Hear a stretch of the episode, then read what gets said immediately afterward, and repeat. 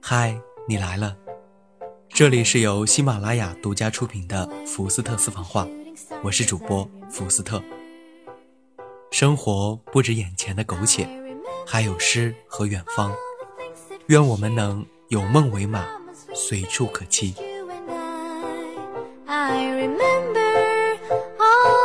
Do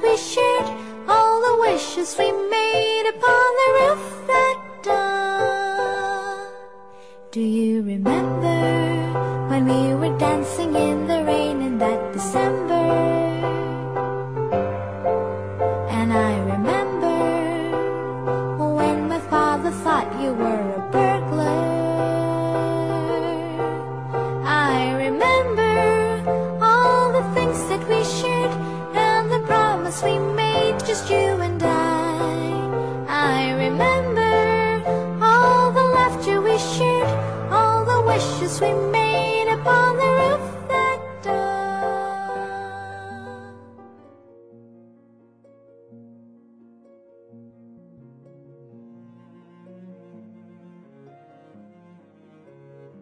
那在今天的节目中呢， 给你推荐的文章是来自九零后作者巫小诗的《所有偷过的懒，都会变成打脸的巴掌》。大家可以在微博上关注作者巫小诗，这样就可以对他有全面的了解，也可以读到他更多的文章。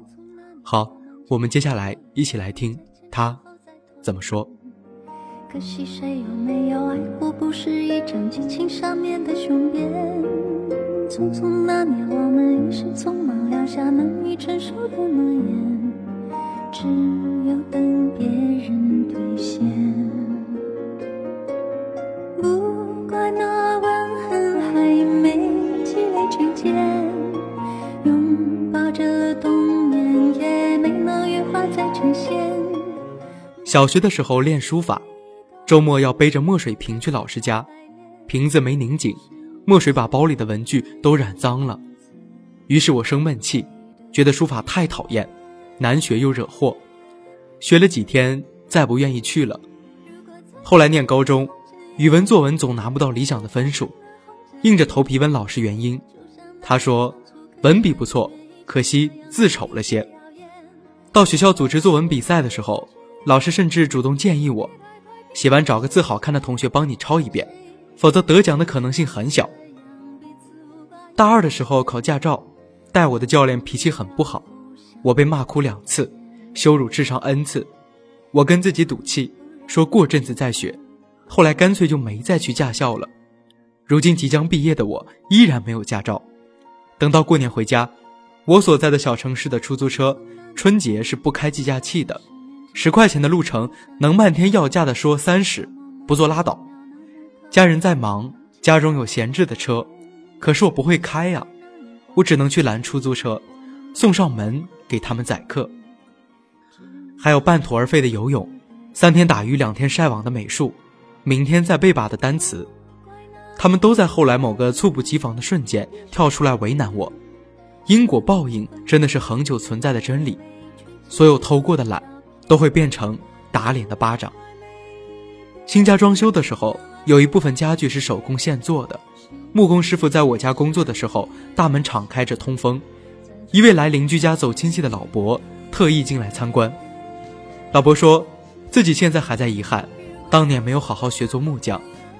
原来他年轻的时候跟着老师傅一起学做木匠，但觉得太精细太麻烦了，还被割伤过手，就不愿意学了。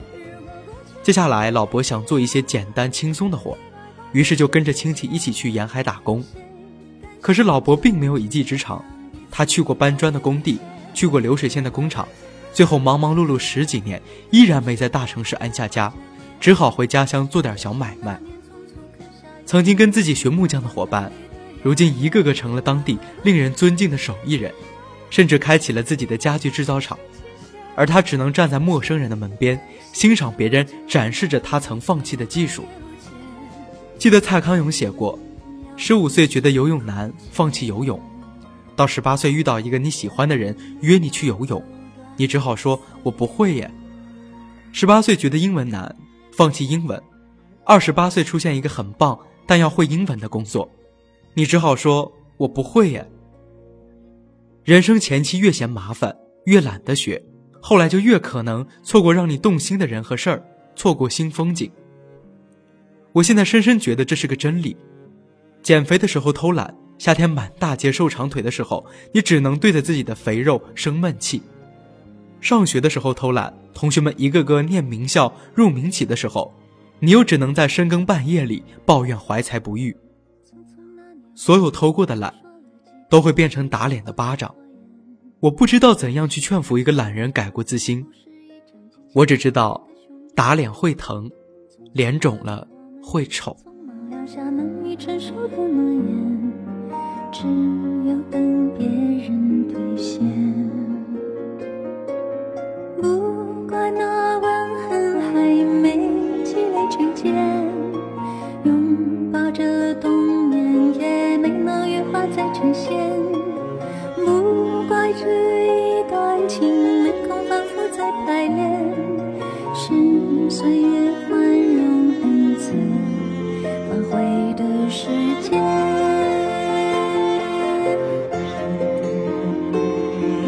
再见不能红着眼，是否还能红着脸？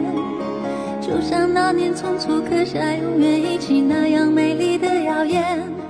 好了，亲爱的听众朋友们，本期节目到这里就要和您说再见了。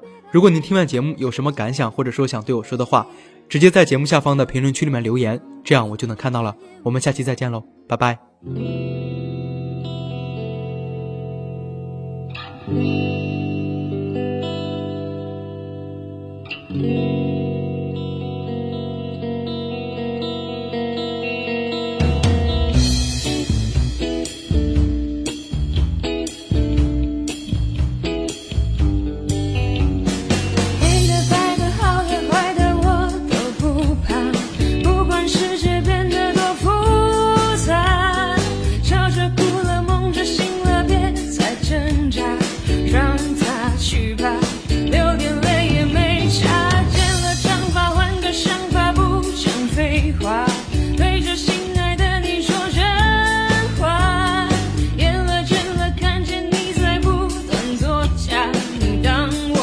我